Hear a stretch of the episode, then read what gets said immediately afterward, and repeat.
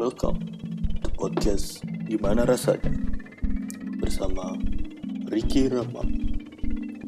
Podcast ini kalian tidak akan mempelajari apa-apa karena pada dasarnya saya yang ingin belajar. Tapi jika Anda mendapatkan manfaat, Alhamdulillah. So stay tuned, enjoy.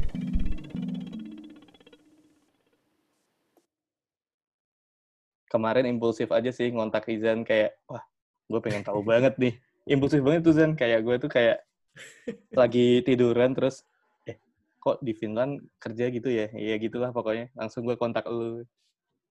Gitu Oh. sebenarnya. Jadi Emang lu tau ada apa? Kayak kepintas kok Finland kerja gitu tuh abis ngelihat apa atau apa? nah kayak kayaknya gue habis lihat artikel gitu loh artikel di Google kayak eh, apa work ethics di Skandi itu eh, seperti ini gitu. Ah. maksudnya mereka nggak pernah lembur dan lain sebagainya gitu. Sedangkan ketika gue di Jepang tuh ya mereka emang kerja keras tapi mereka juga lembur gitu loh. Kenapa bisa di Skandi kerja keras tapi nggak lembur gitu? Gue tuh beneran beneran penasaran gitu. Makanya gue beneran Hmm. pengen nanya gitu ke lu gitu Zan. Gitu. Oh, oke oke. jadi mungkin eh, Izan bisa ngenalin diri dulu Oh ya, oke boleh.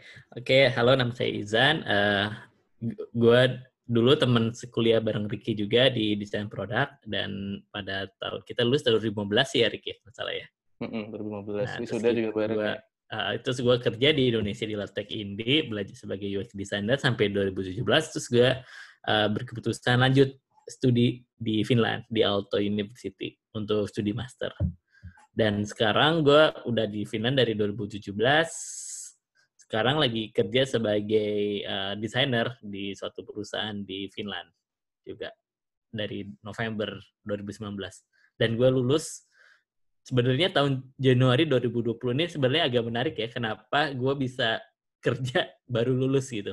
Dan di Finland itu agak bisa kayak gitu sebenarnya sangat memungkinkan. oh oh sebenarnya jadi lu lu kerja dulu baru lulus gitu Jadi pas gue kerja itu tuh gue lagi ngurus lagi ngurus sidang ngurus TA sebenarnya teh. oh Udah di akhir-akhir sih gitu. ah, waktu itu berarti Dan sibuk ini- banget dong Lu apa ya mungkin gak terlalu sibuk ya soalnya gue tinggal udah ngurus tinggal presentasi sih sebenarnya. hmm, ya, tinggal ya. bikin slide-nya aja. Nulis udah mostly udah udah beres. Tapi yang uniknya ntar gue bisa lebih lanjut cerita kondisi gue yang kayak ke- kerja dulu baru beres kuliah itu sangat maklum sebenarnya di sini deh. oh oke oke Ah, gitu Beda guys sama di Indonesia gitu loh. Ah. oh gitu Iya. mungkin ini sih apa gue pengen pengen tahu reasoningnya dulu sih kenapa ketika lu lulus dari Alto ya kenapa lu Iya. eh, akhirnya memutuskan untuk ya udah gue kerja dulu aja deh di sini gitu Yang pertama karena gue merasa ya gue udah kesempatan udah di sini dan gue merasa ya kalau bisa gue dapet ilmu dari luar ya kenapa enggak dan itu yang pertama ya kenapa gue pengen dapet ilmu juga dapat pengalaman. Terus yang kedua karena kesempatan buat dapet kerja di sini buat yang udah kuliah di Finland itu ah, lebih besar dibanding kalau kita belum sama sekali kerja atau kuliah di sini gitu loh sebenarnya. Hmm, jadi ya Hmm, ya sama- mumpung, mumpung ada ada kesempatan ya. memang ada kesempatan juga dan ah, ah.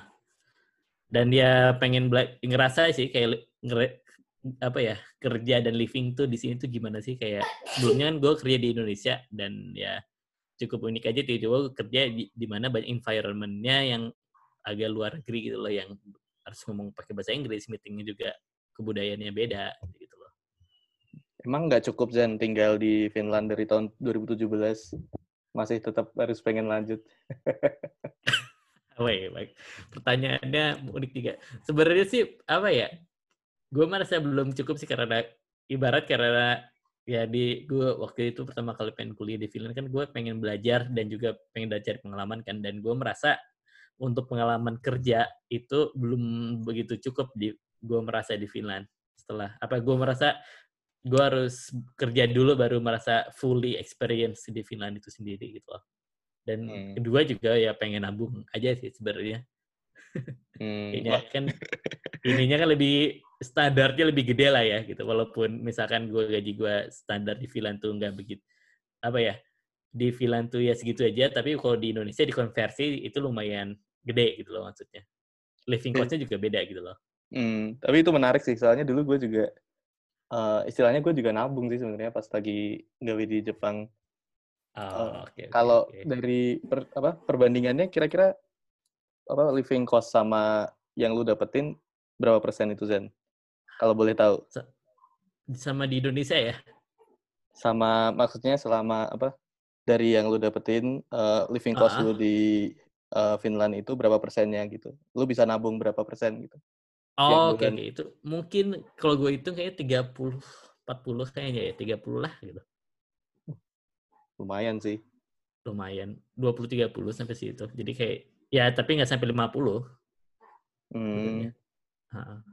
Terus apa asuransi gitu-gitu ada nggak sih di Finland tuh?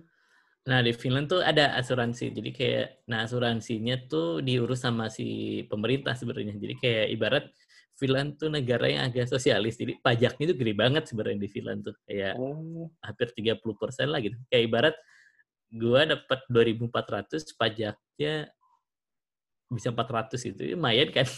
Iya, lumayan sih 20 itu. persen itu itu kayak buset gede banget tapi setelah kita berpajak dari pemerintah tuh dapat benefit ngasih benefit kayak misalkan kayak Agu- Agustus nanti kan gue kayak kontraknya beres gue bisa dapat employment unemployment benefit gitu dari pemerintahnya Hmm, dibalikin semua tuh Dikasih. atau cuman berapa persen? Kayak nggak dibalikin semua kayak cuma kayak berapa gitu berapa per bulan. Gue belum tahu sih detailnya berapa tapi maksudnya dari pemerintahnya tuh gak pajaknya kita yang kita bayar itu emang kerasa gitu. Jadi makanya orang-orang di sini tuh kalau gue lihat lihat tuh sadar pajaknya tinggi gitu. Soalnya emang kayak benefit dari pemerintahnya juga tinggi juga. Gitu.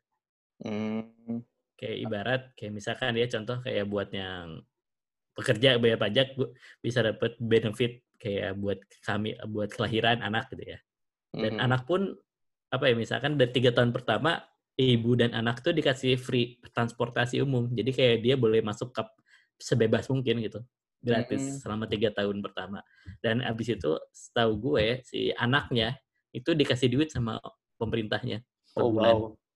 Meskipun jajan. ini, Terus ya, meskipun pendatang ya, meskipun foreigner. dat- asal ya asal kita bayar pajak aja ya, ya sempat ada yang lucu sih kayak anak lucu kayak waktu itu kan gue lagi studi terus ada teman gue yang orang Indonesia hamil kan punya anak di Hmm. sini gitu Hmm. nah lucunya gue belum punya gaji anaknya aja udah punya gaji sebenarnya dari pemerintah gitu. Keren keren. kayak ini ini orang kok bisa ini bayi lebih hebat dapat duit dari pemerintah malah gue aja enggak Gila, karena gila. pada saat itu kan gue kan nggak dapet ini kan nggak dapet, belum udah bayar pajak kan jadi gue belum dapat benefit itu juga Hmm. Gitu sih. Sosialis banget ya.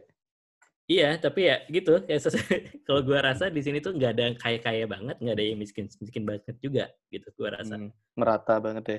merata. heeh. Dan ya, dan menurut gua mungkin karena itu kali ya mereka jadinya merasa apa ya? Kalau gue lihat di Finland tuh nyambung kayak buat nanti ya kayak gimana sih rasa kerja di Finland? Karena gue rasa di sini tuh working life balance-nya tuh udah cukup enak ya balance gitu Hmm. sebenarnya. Dan Hmm. mungkin karena itu juga gitu, karena yang kayak kebutuhan pokok dari pemerintahnya udah udah di, udah disantun sama pemerintah gitu kayak kesehatan buat kelahiran kita buat warga nggak perlu mikir gitu gitu ya ya udahlah gitu. Hmm. Hmm. Oke, eh, lanjut deh ke pertanyaan berikutnya dulu. Oke Eh, oke. Ceritain dong kerjaannya di sana ngapain aja gitu, Zan. Oke, gue sebenarnya kerja itu sekarang eh, lagi di posisi UX UI UI design di perusahaan Warsila namanya itu namanya Warsila itu kayak multinational company yang ngurusin energi dan marine dan gue tuh di bagian konseptual industrial design. Jadi mostly kerjaan gue tuh adalah gue ngebuat eh, UI UX kayak screen ya buat mesin kayak buat engine-engine yang dibuat oleh Warsila itu sendiri. Kayak misalkan kita di divisi gua tuh kan bikin mesin sebenarnya, bikin mesin, Hmm. bikin desain kapal, bikin desain gini. Nah, gua bertugasnya buat ngeoperasinya kan perlu ada screen-nya kan, kayak ada sistemnya kan. Hmm. Nah, gua ngedesain bagian itunya kayak cara mencet ini itu gimana atau apa gitu. Itu bisa disebutnya human machine machine interface HMI namanya. Hmm. HMI. ya gue mostly ngurusin itu sebenarnya Nah, lu berarti harus datang ke apa tempat tempat produksi mesinnya, lu harus nyobain Nah, gimana. eh, ya buat ini. project gua sekarang tuh belum apa ya eh, agak ke mesinnya dulu. Tapi gue sebagai yang buat operatornya dulu sebenarnya. Jadi kayak gua datang ke tempat yang ngedesain operatornya. Kayak David develop operator buat mesinnya itu gitu. Hmm, jadi tapi ya sebelum ini sih sebelum ada corona gue emang kadang-kadang dua bulan sekali atau sebulan sekali pergi ke luar kota ya datang ke tempatnya terus ya gue nggak desain juga kayak ini gimana sih bentuknya bertemu sama developer tapi setelah WFA setelah corona ya jadinya mostly banyaknya di rumah sih pakai Skype pakai Zoom gitu-gitu hmm, eh, itu sampai sampai sekarang masih WFH. sampai sekarang masih sih soalnya apa ya apa ap- kayak masih rancu juga sih sebenarnya kayak kan boleh masuk kantor tuh masih nggak tahu boleh atau enggak terus kayak masih beragam gitulah kayak masih abu-abu sebenarnya walaupun segini sudah cenderung lebih aman gitu loh Hmm. Ih, tapi Buat menarik banget ya. sih si apa human machine interface ini tuh gue baru pertama kali denger malah. Kita Oh, bisa bikin itu- obrolan terpisah ini. sebenarnya gue Iya, juga iya. masih baru belajar juga dan gue dikenali ini juga baru tahu itu aja pas gue masuk kayak oh itu tuh ada jadi kayak bahkan kita kan kalau interface tuh inget taunya website atau aplikasi kan Mm-mm. ternyata buat mesin tuh ada ada ranah ilmu sendiri sebenarnya gitu loh. Hmm. Kayak malah kalau menurut gua di mesin lebih kompleks, lebih concern sama ergonominya sebenarnya Rick sebenarnya kayak misalkan ibarat gini deh kalau kita bikin website tuh website gitu ya kan kita mengoperasinya oh kita bayangin operasi orang kantor diduduk atau apa gitu kan Mm-mm. atau aplikasi gitu mungkin yang kayak aplikasi yang Gojek gitu kan kita ngedesainnya oh kita ngedesain ngebayangin ngaplika eh, aksesnya di jalanan atau apa gitu kan nah Mm-mm. kalau buat di yang human machine interface kita harus bikin ngebayangin keadaan ketika kita operasiin di di tempat pabrik yang notabene misalkan berisik atau kayak tangannya mungkin jadi kotor Hmm. penuh minyak atau oli gitu dia harus dipikirin kayak gitu gituannya juga Mm. Biasanya tapi yang handle engineer ya dulu berarti ya sebelum ada dulu ya engineer engineer ya handle dan ibarat gini kayak ini cukup cukup unik sih kayak cara pikir desainer sama engineer kayak tuh kalau gue lihat tuh dua kutub yang beda ya kayak misalkan Mm. kita bikin sesuatu yang sangat simple dalam desainnya bagi engineer tuh malah malah pusing sebenarnya. Kayak mereka lebih suka yang kompleks tapi understandable gitu. Dan gue ngerasa di gue belajar di HM itu lebih belajar gimana sih kita bisa meng eh, tame biar sesuatu yang kompleks menjadi sesuatu yang simple tapi nggak terlalu nggak terlalu simple gitu. Mm. jadi intinya gue baca sih kayak eh, bukunya Donor. Ini gue sambil ngetik ya gue agak lupa. Mm-mm. Ada si Don Norman ini pernah bu- bikin buku Living with Complexity. Jadi intinya dia complexity dan aduh kompleks tuh bukan berarti harus simple. Jadi kayak kayak ibaratnya yang paling penting adalah kita gimana bisa membuat satu sistem yang mudah dipahami dan bukan berarti di, bukan berarti di per simple suatu hal itu gitu. Mm, simple bukan berarti solusi terbaik gitu ya. Iya, tapi ya maksudnya contohnya gini deh kayak kayak eh, kita nyetir gitu ya. Kita nyetir Hmm. kan sebenarnya kalau kita lihat sistemnya kompleks dan kita harus ada, perlu gas, perlu ada ganti ganti gigi dan itu kan sebenarnya si sistem yang cukup kompleks kan. Tapi kita sebagai manusia bisa bisa pahami itu dengan mudah gitu, bisa mengerti sistem semua sistem itu gitu loh. Iya, iya. Tapi coba lo bayangin kayak kayak misalkan si mobil itu ternyata cuma satu button yang kayak lo button cuma setir doang. Mm-mm. Mungkin disimpelin mungkin orang akan bingung gitu kayak kayak yang tidak merasa punya kendali kan sebenarnya gitu loh. Iya, iya. Anjir. Jadi sebenarnya kayak pilot aja. Pilot kayak kalau kita lihat kan kompleks banget kan. Tapi buat Hmm. pilot sendiri mungkin itu nggak kompleks. Tapi itu bisa dimengerti gitu loh. Jadi Mhm. intinya adalah gua harus bikin sesuatu yang sesuatu yang kompleks yang tetap bisa dimengerti sama engineer tapi nyaman buat dipakai gitu loh. Mm. Membuat sesuatu sistem yang gampang dipahami sebenarnya itu sih. tapi dipahaminya oleh eh, oleh Oleh user, engineer ya, user itu ya. Engineer. Iya, kayak ya contohnya pernah deh kayak gue ngelihat pas desain awalnya kenapa warnanya merah, kenapa warnanya nyem apa ya? Warnanya itu agak norak kayak tiba-tiba ada warna ungu, tiba-tiba ada warna merah, ada gitu kan. Hmm. Nah, tapi ternyata itu tuh ada codingnya sendiri. Kenapa Hmm. mereka warna-warna? Misalkan di sistem alarm itu, Hmm. eh, itu mereka gunakan itu sebagai coding kayak oh ini tuh ada sesuatu yang terjadi danger atau apa gitu. Jadi kalau kita lihat dari perspektif desainer mungkin agak against ya kayak Hmm. ih kenapa sih kayak gini gitu kenapa norak gitu tapi buat danger enggak itu justru jangan disimpelin lagi itu justru malah bantu kita buat paham keadaan gitu. Hmm. Dan bisa, contoh kedua misalkan kalau desain tuh interface-nya mostly kalau bisa abu-abu gitu loh.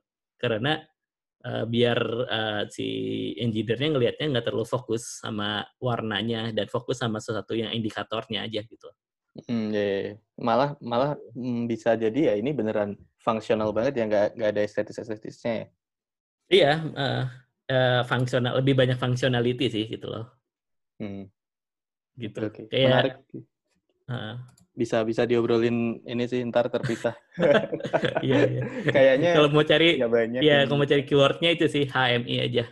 Hmm, HMI Human Machine Interface. Kalau lu lihat bakal desainnya mungkin agak norak-norak juga kayak hmm, kayak aduh kayak zaman bahkan kayak buat aplikasi zaman dulu aja masih sampai sekarang dipakai mungkin karena bagi beberapa engineer itu masih masih enak buat dipahami gitu loh. hmm.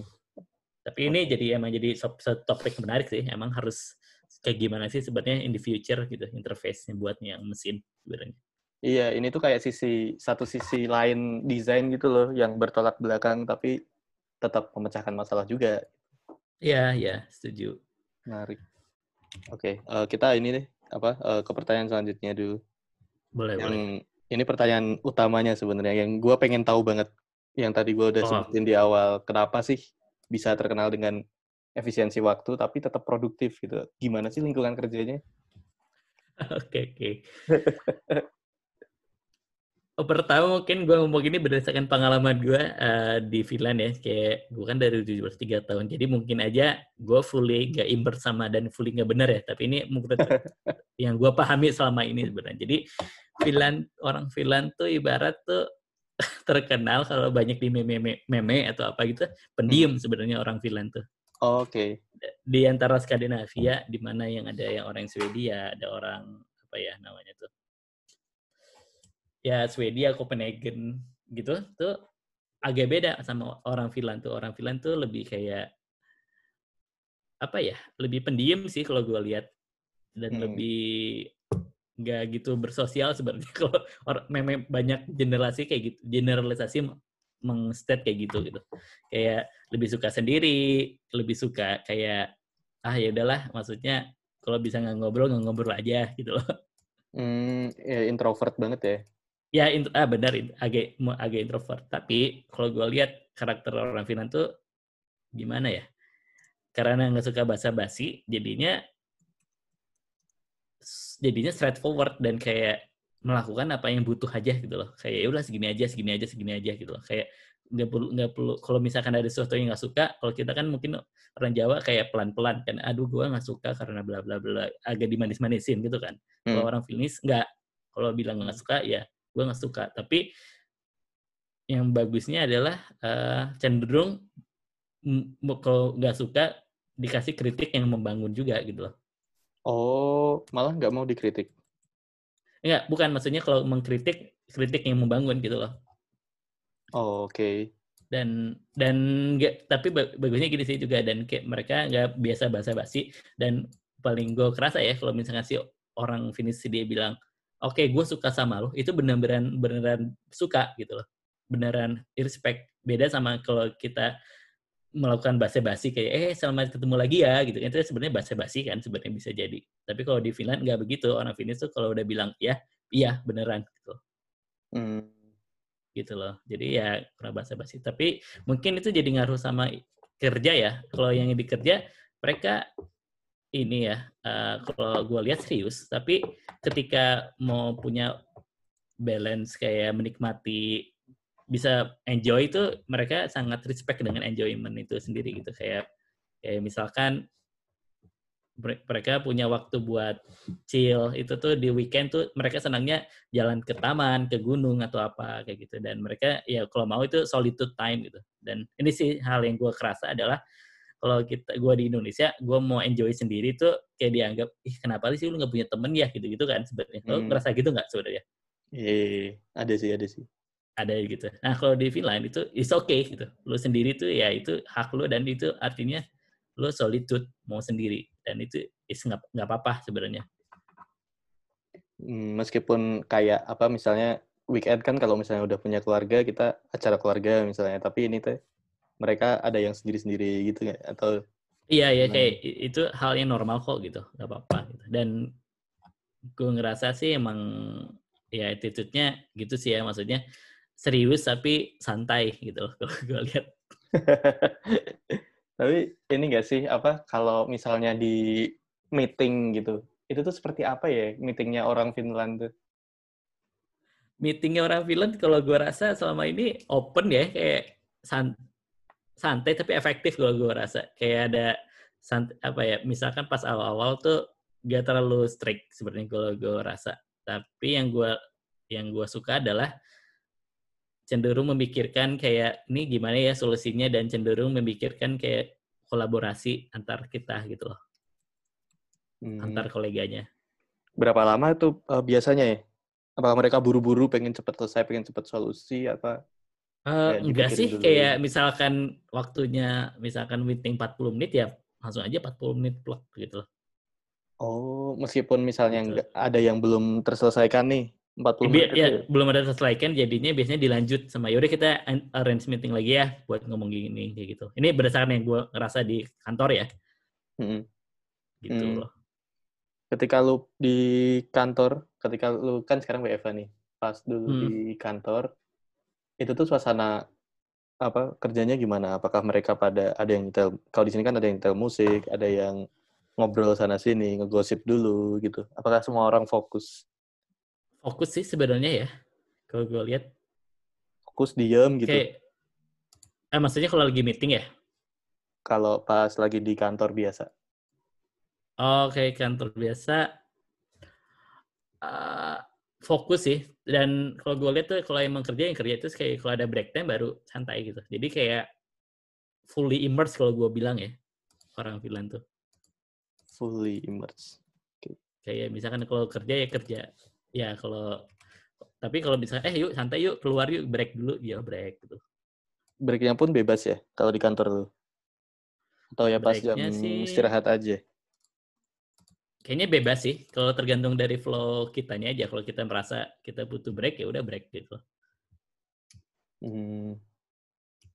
Kalau masalah apa namanya workload nih, workloadnya gimana sih di sana? Apakah tadi kan lu di awal bilang kayak eh, mereka tuh tahu segini dulu, segini dulu, segini dulu. Apakah lu juga eh, apa mem- dibebaskan untuk ya udah segini dulu, segini dulu gitu? gue dibebaskan sih sebenarnya jadi kayak gue diberi kepercayaan ya ada lu atur aja sebenarnya apa yang lu bisa apa yang lu kerjain tapi ya asal bertanggung jawab aja gitu dengan hasil yang kita bikin gitu loh Hmm. Mm. Jadi dikasih dikasih apa? Dikasih eh, target. Nah, lu menuju targetnya mah bebas gitu ya? iya kayak gitulah kebayangnya Iya, menarik sih. Kalau yang ini, yang nggak nggak mau apa? Nggak mau, bukan nggak mau apa ya? Nggak orang tuh orang sana tuh malu kalau lembur. Nah, Itu tuh kenapa sih? oh eh malu kalau lembur ya Eh, mungkin gue nggak tahu ya soal malunya itu ya tapi yang gue Hmm. bisa bilang cenderung gak lembur karena mereka sangat eh, mengapresiasi waktu buat bersantai gitu loh karena apa ya di forsir itu menurut gua eh, menurut kayaknya kalau gua pahami ya Hmm. itu sesuatu yang berarti ada sesuatu yang nggak beres sesuatu yang tidak efektif gitu dan punya me, eh, punya me time gitu ya kayak punya waktu buat pen, buat santai itu tuh menurutnya itu ya salah satu buat bikin produktivitas kayak contohnya ada temen gua gitu ya dia Hmm. punya jatah cuti sebenarnya dan Hmm. Dan waktu dia nggak mau cuti temen gue itu kayak karena ya udah gue samper ngapain lagi di sini doang gitu. Si yang temen kantornya temen gue ini kayak cenderung udahlah cuti aja deh nggak apa-apa lu biar lebih santai gitu. Oh. disuruh cuti sebenarnya gitu. Oh. ya itu juga mungkin karena ini juga sih kalau nggak cuti kan dia harus bayar tapi maksudnya eh, cenderung me, ya udahlah kasu kamu kasih free time terus kayak dia nanya emang kamu nggak butuh liburan? Gitu loh. Seperti itulah gitu loh Hmm, menarik banget sih. Apa? work life balance-nya gila ya. menurut gua sih cukup work life balance ya sini walaupun ya gimana ya kalau gua rasa ketika kita diganggu pada weekend tuh udah kayak kalau bisa lu jangan deh gitu Hmm, tapi pernah.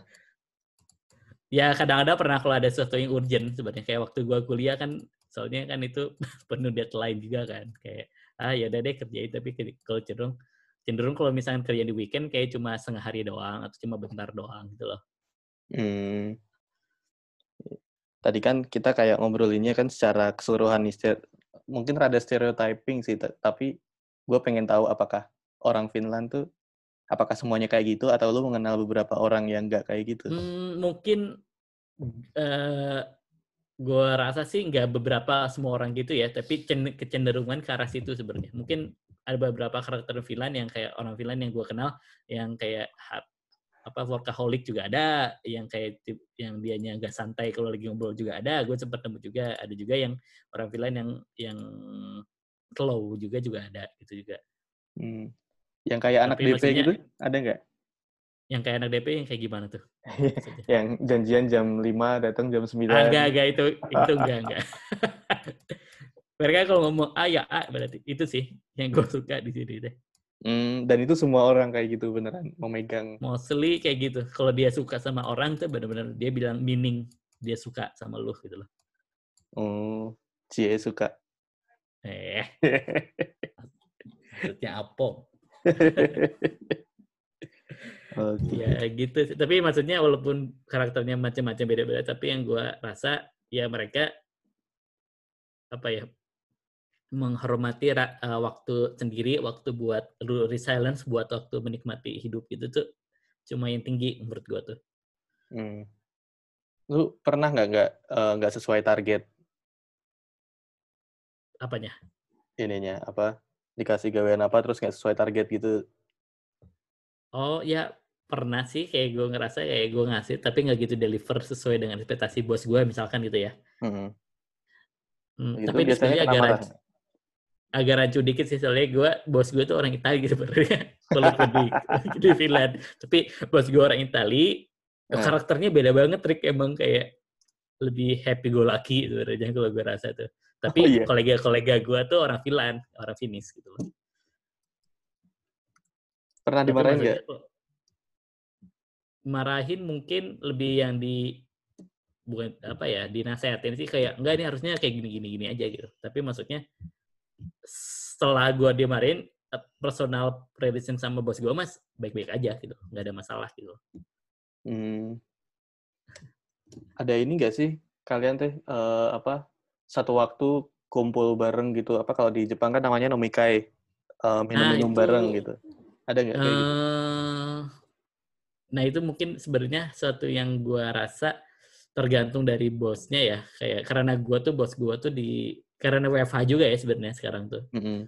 karena bos gue tuh sebenarnya nggak base Helsinki dari base kota lain di Finland jadinya kita ada ada weekly ada tapi nggak daily sebenarnya Mm. Ada ya? tapi mu- ada sih tapi menurut gue nggak tahu ya itu kalau boleh jujur itu budaya yang cukup bagus diterapin kayak itu kayak pas gue lihat kayak beberapa yang kayak di, di YouTube di YouTube ya soal yang orang Hmm. kerja di Jepang menurut gue itu sangat bagus juga dan gue ngerasa di sini itu ada tapi nggak segit seintensnya nggak sampai kayak seremoni upacara yang harus datang semua gitu loh Hmm. gue ngerasanya ya kayak soalnya di sini kayak masih ya kadang-kadang bisa da- kalau nggak bisa ya udah nggak apa-apa kalau datang gitu kalau di Hmm. Jepang kan kayaknya mandatory ya Mandatory sih. Eh, secara tidak langsung mandatory. Cara tidak langsung mandatory nah ya kalau di sini tuh mungkin nggak terlalu mandatory kalau gue lihat ya Hmm. Tapi kegiatannya apa tuh? Ya minum-minum sama aja. minum-minum ah maksudnya pas Atau acaranya ngapain tuh? Acara apa bonding bonding perusahaannya? oh ini oke gue kira yang kayak di daily kayak laporan abis ini ngapain gitu bukan gitu ya atau lebih yang mana Bukan. Ini tuh eh, apa? Eh cara bonding oh oh, oh. Bonding tim.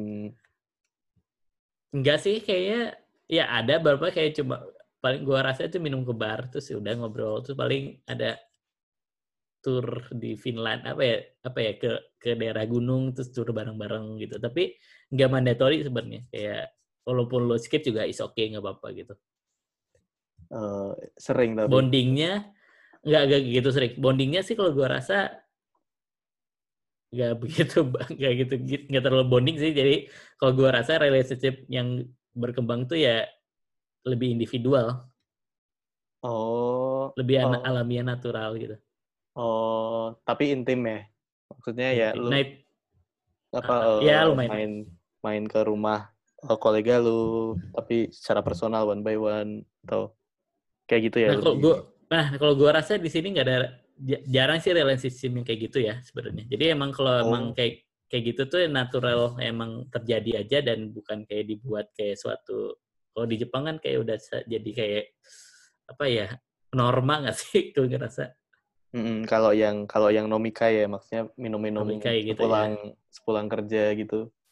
iya ya kalau di sini nggak begitu sih Hmm, mungkin itu budaya Asia kali ya gue rasanya teh Tahu kali ya. nggak deh kali. di Barat juga ada gitu juga sih ya kata gue gue rasa ya mungkin karena solitude-nya dan ya menikmati kesendiriannya itu sih yang bikin ngaruh gitu loh Bener-bener ini ya berarti ya orang Finland tuh introvert tapi yang straightforward gitu. Yang iya iya introvert solitude. Nah, Anjir. Oke, oke, oke. Menarik. Kalau apa? eh lebih senangnya gawe di Indo atau di Finland? Gua kan dari tadi Hmm. dengerin kayak lu tuh di sana ada ini. Ada work life balance yang sangat baik gitu.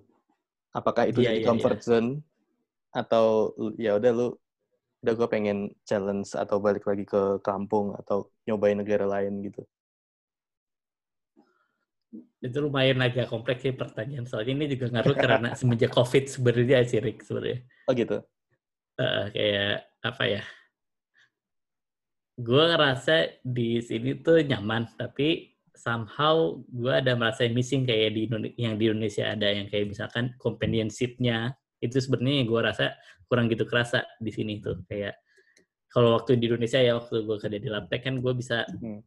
ya akrab banget sama partner apa teman kerja gue kan Hmm. kayak sama ya sama Saska terus sampai ngobrol lah ya sampai agak Hmm. personal gitu kan sebenarnya yang gue merasa ada companionship sedangkan kalau di sini gue begitu nggak gitu kerasa sebenarnya Hmm. kayak you're by yourself gue gue rasa teh tapi ini mungkin juga mengaruh per- terpengaruhi oleh culture juga kali ya culture kantor Hmm. gue juga kali ya kayak itu kan soalnya gue bisa bilang gini karena gue masih kerja di satu tempat yang company Hmm. gitu ya gue belum Hmm. bisa ngomong secara besar mungkin temen gue yang kerja tempat lain punya pengalaman yang beda gitu tapi ini at least ini apa yang gue rasakan sebenarnya gitu loh companionship sebenarnya yang gue gue missing di Hmm. sini sebenarnya tapi kalau dibilang kesejahteraan ya oh ya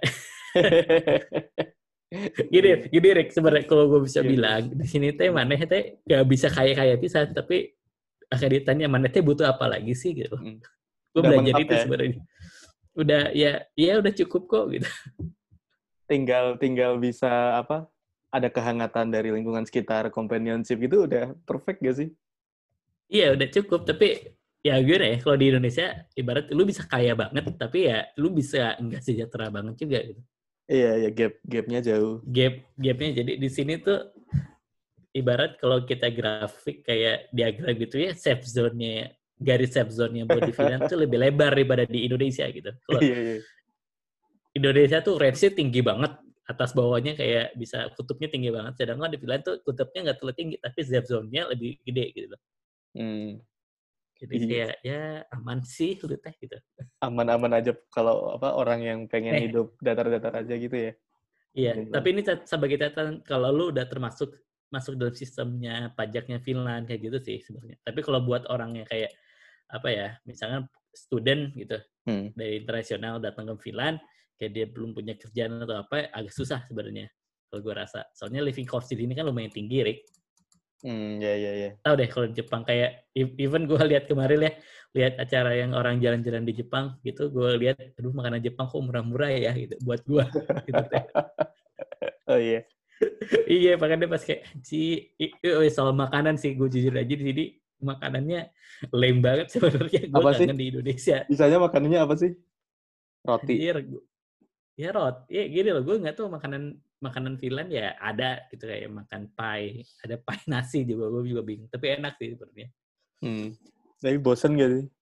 Bosan sebenarnya. Soalnya gue makan di sini banyaknya ba- ya orang-orang suka domestik makanan Jepang. Makanan Jepangnya juga nanggung menurut gue ya. Kayak buat ya jujur aja gue lebih senang makanan Jepang di Indonesia daripada Jepang di sini sebenarnya. Eh, daripada Jepang di Jepang pun sebenarnya enggak sih. Iya, iya Jepang-Jepang mah menurut gue makanan di apa sushi di stasiun aja menurut gue udah enak banget. Tau Hmm. deh. yang Gila. murah bagi orang-orang Jepang kan itu yang seratus yenan gitu, bagi gue udah anjing itu enak banget itu mah. gitu. Berapaan emang ya Zan kalau ja- jajan gitu gue di sono Ah, beli makan. ini gue pakai standar aja ya. Soalnya biasanya di Mhm. sini makan siang tuh ada lunch discount atau ada kalau makan siang dan menu makan siang yang cenderung lebih murah ya. Makan siang tuh ibarat bisa 10 sampai 14 euro. Itu berarti tunggu 160 sampai 240 ribu lah Wow, itu satu porsi, satu orang. satu porsi. Iya. Nggak bisa dibagi berlima gitu, nggak bisa. Ada makanannya yang murah juga ada gitu tapi ya rata-rata 10 sampai 12 lah gitu paling murah ada paling murah tuh 5 euro ada tuh itu Hmm. paling murah itu udah 16 kali di 80 ribu lah itu udah paling murah pisan gitu teh Gila, berarti nggak nggak bisa Nah. ngirit-ngirit gitu. Iya. ya. bisa sih ada student discount dia 20 2,6 itu kayak cuma 50 ribu ya tapi biasa aja sih Hmm. sebenarnya Tapi lu sama Wanda di situ masak sendiri kan ya? Ya malah sendiri gitu loh. Kadang-kadang masak kadang kalau bosan keluar makan. Ya makan juga ya. Ya ini eh, jujur aja sebenarnya makanan favorit akhir-akhir kita tuh kayak sabananya. Di sini ada baru buka. Oh iya, sabana. sabana, Iya, sabana jadi gimana nih? eh jadi gue biasanya datang itu jual ayam crispy dan si yang jual ayam itu tuh orang Turki gitu loh orang Arab gitu loh kan sebenarnya. Jadi agak agak nyaman agak satu satu zona makanan lah ya. Jadi biasanya gue ke sana beli ayam doang ayam crispy terus gue pakai nasi di rumah. Eh, ya sabana aja kayak sih ini sabana pisan. Itu tuh gue udah hitung lumayan lah 2 euro bisa satu satu Oh, iya? ayam. Iya sama nasi 2,4 tuh kayak ya ya harga Indonesia lah gitu. Mirip-mirip. Eh kalau Tapi- di sana mahal nggak? McD tentu ya eh 4 euro kayaknya ya 5 euro deh Oh iya. cenderung murah sebenarnya ke. McD fast food tuh murah sebenarnya di Indonesia kan kebalik kan fast food tuh mahal ya Mm-mm. di sini yang kalau murah ya makannya fast food jadinya Hmm. di Jepang sama kan ya Di Jepang, ya sama sih, mirip-mirip lah. sama ya maksudnya fast food tuh sebagai makanan murah kan Hmm, iya, Iya, iya, 500. sama kok. Cuma di Indonesia fast foodnya mahal aja, gak ngerti kenapa ya. nggak tahu. Tapi di antara seluruh dunia, McD-nya Indonesia paling murah ya nggak sih? Nggak tahu deh. Iya, dan ada yang lebih murah lagi. Gak ngerti. Gila. Sabana the best. iya, Sabana the best lah udah itu. Jadi intinya pengen balik lagi nggak ke Indo? Apa ya, kalau gue sebenarnya Hmm, ini agak bingung sih sebenarnya ini pertanyaan yang gue agak menghantui gue berapa akhir-akhir ini sebenarnya. Hmm, Karena kenapa pada awalnya sebelum COVID ini mungkin gue lebih agak mantap kayak di Indonesia lebih nyaman kali ya bisa kayak gini-gini. Tapi ya Hmm. kayak ada pertimbangan kayak ibarat tuh 50-50 lah. Tapi setelah COVID ini sebenarnya Rick yang agak gue agak bingung sebenarnya. Kayak apalagi COVID sekarang gue ibarat kan sekarang gue lihat keadaan kantor-kantor udah pada hiringnya di stop ya Hmm. banyak di stop hiring, terus banyak yang kayak dipecat. Dan ibarat kalau misalnya gue apply juga itu akan gue akan compete sama orang yang pengalaman kerjanya lebih besar daripada gue. Dan itu agak challenging juga sebenarnya. Sama ya gue ngelihat ini aja kayak upaya pemerintah dalam dalam apa ya menghadapi PDB pandemi ini sama ngebandingin sama pemerintah di sini yang kayak lebih menyantuni masyarakatnya gue jadi kayak agak mempertimbangkan sebenarnya sih Hmm, ya realistisnya stay di sana dulu ya. Iya, tapi ya balik lagi kalau misalkan gue belum dapat kerjaan, kan mungkin gue harus pertimbangan ya mau nggak mau gue balik gitu. Sebenarnya Hmm. ya salah satu tujuan gue di sini kan sebenarnya mungkin bener kayak lu juga kayak gue mau nabung dulu sebenarnya gitu loh. Hmm. Iya. Tapi oh ya Rick, ini sih sebenarnya mungkin orang bilang kan kayak utopia banget ya di sini kayak health system di sini tuh bagus atau gimana. Tapi somehow gue kangen di Indonesia buat hal kayak gituan sebenarnya. kayak contoh nih ya, kita teh kalau mau ke dokter, kalau di Indonesia teh semudah, ya udah orang ke klinik weh gitu kan, gampang Mhm. gitu ya. Hmm. Ini teh ke dokter susah pisan. Kenapa emang? kayak pertama teh lu harus eh ini, ini lumayan pertama ya pertama ya lu harus booking dulu lewat telepon lu punya Hmm. harus bikin appointment dulu Hmm. dan cenderung appointmentnya tuh kompleks gitu ya padahal kan gue pengennya kalau gue sakit gue pengen ke dokter pengen Hmm. datang gitu ya Hmm. sedang dan juga kayak ada oh itu teman gue pernah ada kayak emergency dia butuh ambulans gitu dan buat Hmm. ambulansnya tuh kayak nanya bener nih butuh ambulans gak perlu bisa jalan sendiri nggak di sana gitu ada kayak gituan juga kayak anjir kayak deh Indonesia gue merasa bisa jadi raja gitu loh baik gak sih iya sih. Tapi ya, iya itu jadi ini nggak sih? Gue jadi kepikiran apakah mereka lack of empathy gitu. Enggak, gue nggak bisa bilang itu kompeti apa ya. Mungkin bisa jadi, mungkin karena kekurangan orang juga kali ya.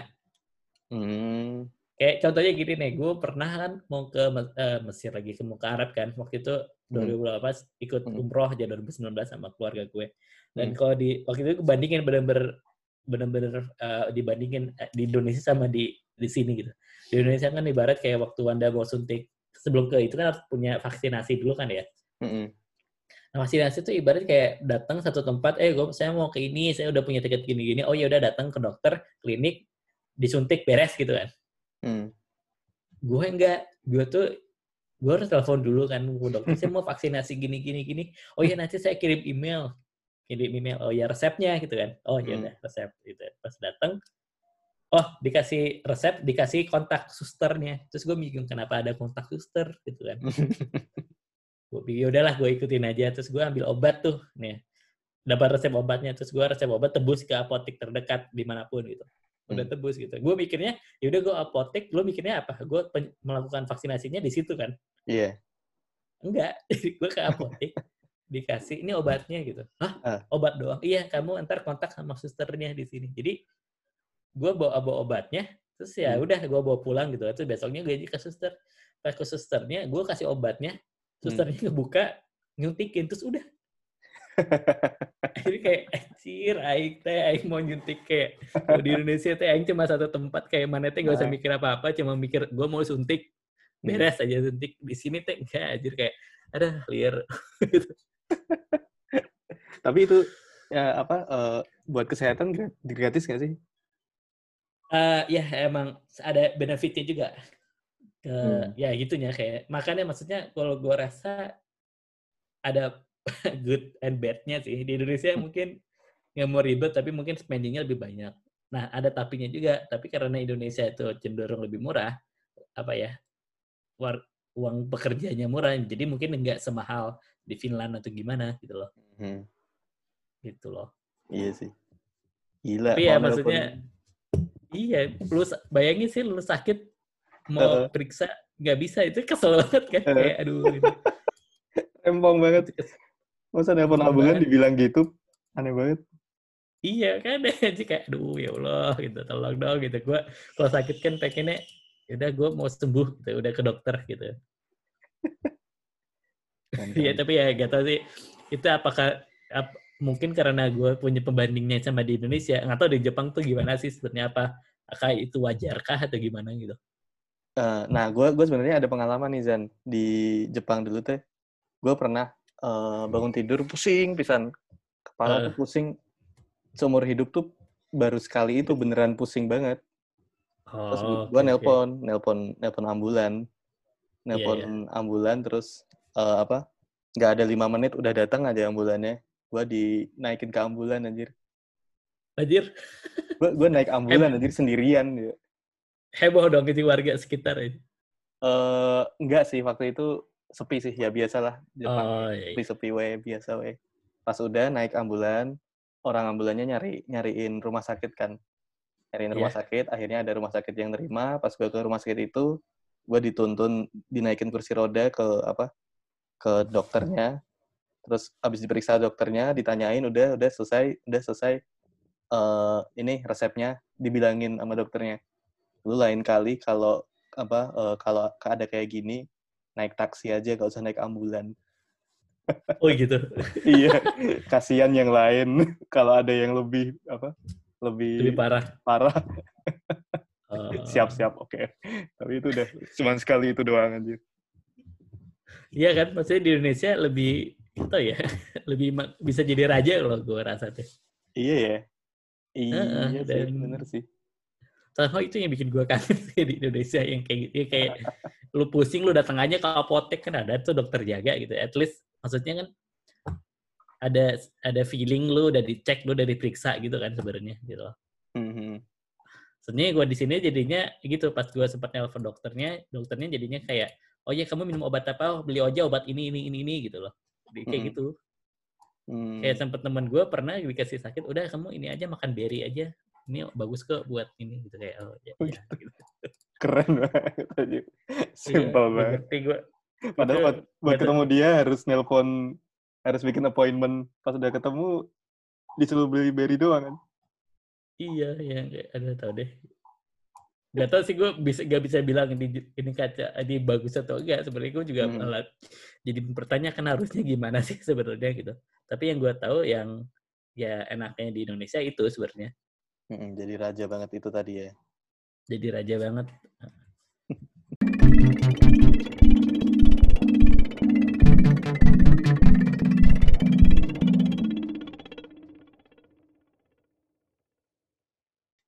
Oh iya, Hmm. gue nggak nggak kenalin gue tentang itu ya. Gue kuliahnya apa gitu ya. Lupa. Iya, Ya ya, udahlah. major gue di kolaboratif dan minor gue ambil game sebenarnya. ntar Dikat ya, ya udah boleh. Aduh.